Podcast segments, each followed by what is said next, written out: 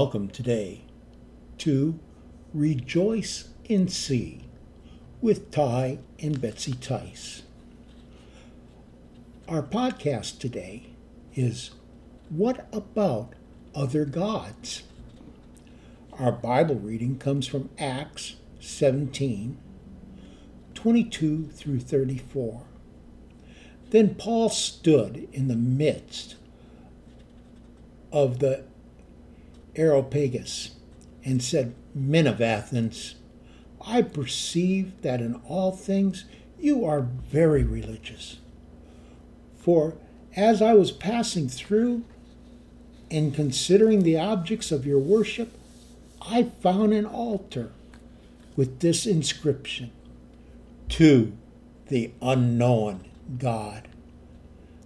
Therefore, the one whom you worship without knowing him, I proclaim to you, God who made the world and everything in it, since he is Lord of heaven and earth, does not dwell in temples made with hands, nor is he worshipped with men's hands, as though he needed anything, since he gives to all life, breath, and all things. And he has made from one blood every nation of men to dwell on all the face of the earth, and has determined their pre-appointed times and the boundaries of their dwellings, so that they should seek the Lord in the hope that they might grope for him and find him, though he is not far from each one of us. For in him we live and move and have our being, as also some of your own poets have said, for we are also his offspring. Therefore, since we are the offspring of God, we ought not to think that the divine nature is like gold or silver or stone, something shaped by art and man's devising.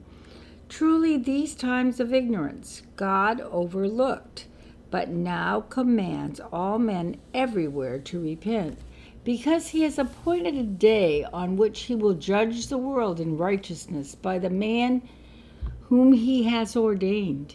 He has given assurance of this to all by raising him from the dead. And when they heard of the resurrection of the dead, some mocked, while others said, We will hear you again on this matter. So Paul departed from among them. However, some men joined him and believed, among them Dionysius the Areopagite, a woman named Damaris, and others with them. Today's Bible reading tells the well-known story of Paul on Mars Hill in Athens. Instead of arguing with the men of Athens, Paul presented the God he knew intimately, the creator of the universe, as the God that they had labeled as the unknown God. Today's story, the following is Pastor Ty's account of the story in his own words. Very early in my ministry, I was ministering one Sunday on John fourteen six. Jesus saith unto them, unto him, I am the way, the truth, and the life. No man cometh unto the Father, but by me. Monday morning, I had an appointment with a woman in her home. After prayer, she turned towards me and asked, Pastor, what about all the people that worship Buddha? Are they going to hell? Spirit of the Lord gave me an unction that this was a ruse and should not be addressed. I responded, Sister, that's not important right now. Jesus wants to save you and come into your heart. Together we prayed, and she accepted Jesus Christ as her Savior and Lord. As I left, a woman full of happiness and joy, I proceeded to the church office to begin my day.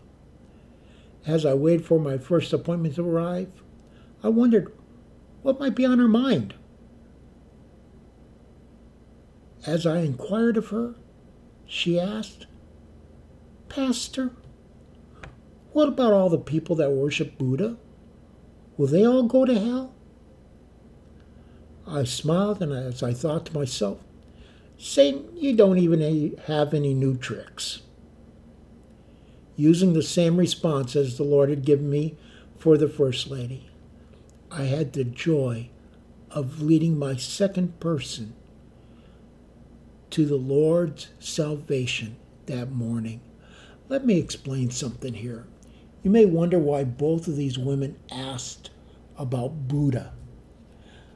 At this time, we were pastoring in a mountain valley called Lake County in Northern California. Upon the mountain surrounding us was a temple for the Baha'i faith. On another mountain was a temple for Buddha. And uh, there was a whole bunch of Buddhists there. On the other one was Baba Free John, which was another one of these self-appointed. Did I know anything about their religions? Very, very little. I knew some because I had spent some time in Japan, so I knew about Buddha and I knew things to do and not to do, but did I really know their religion? No, I didn't. So how could I argue not knowing their religion? The same way with the Baha'i faith, the same way with uh, Baba Free John. I did not know these religions. What I did know was Jesus Christ, who said, "I am the way, the truth, and the life. No man comes unto the Father but by me." My appointment, as it was the same with Paul on Mars Hill, was not to argue their religions or to tell them how wrong their religions were. You never do that with a counterfeit object, even with monetary money. You always define what the real one looks like, not what the fake looks like. Verses to ponder, Second Timothy two fourteen.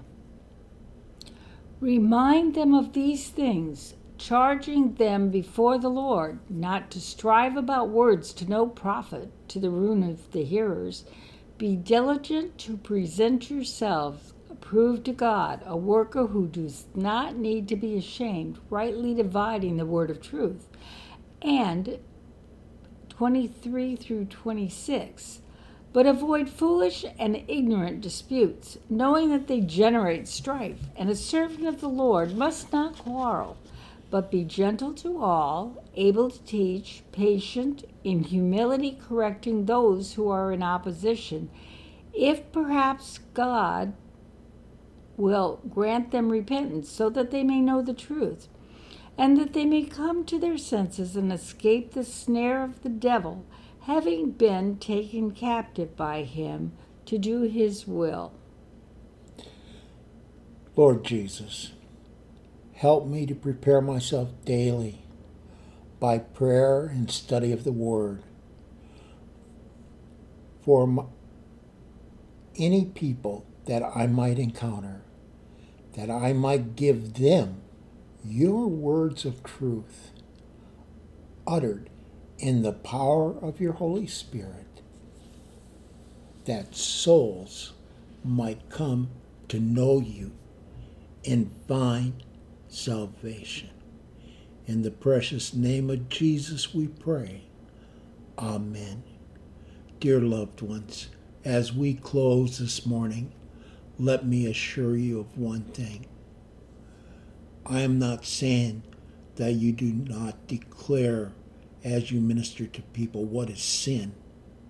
Sin is universal. It has no religion. Confine yourself to confronting sin, calling for repentance, and then introducing them to the original, introducing them to the Creator, who is Jesus Christ, our Lord and Savior.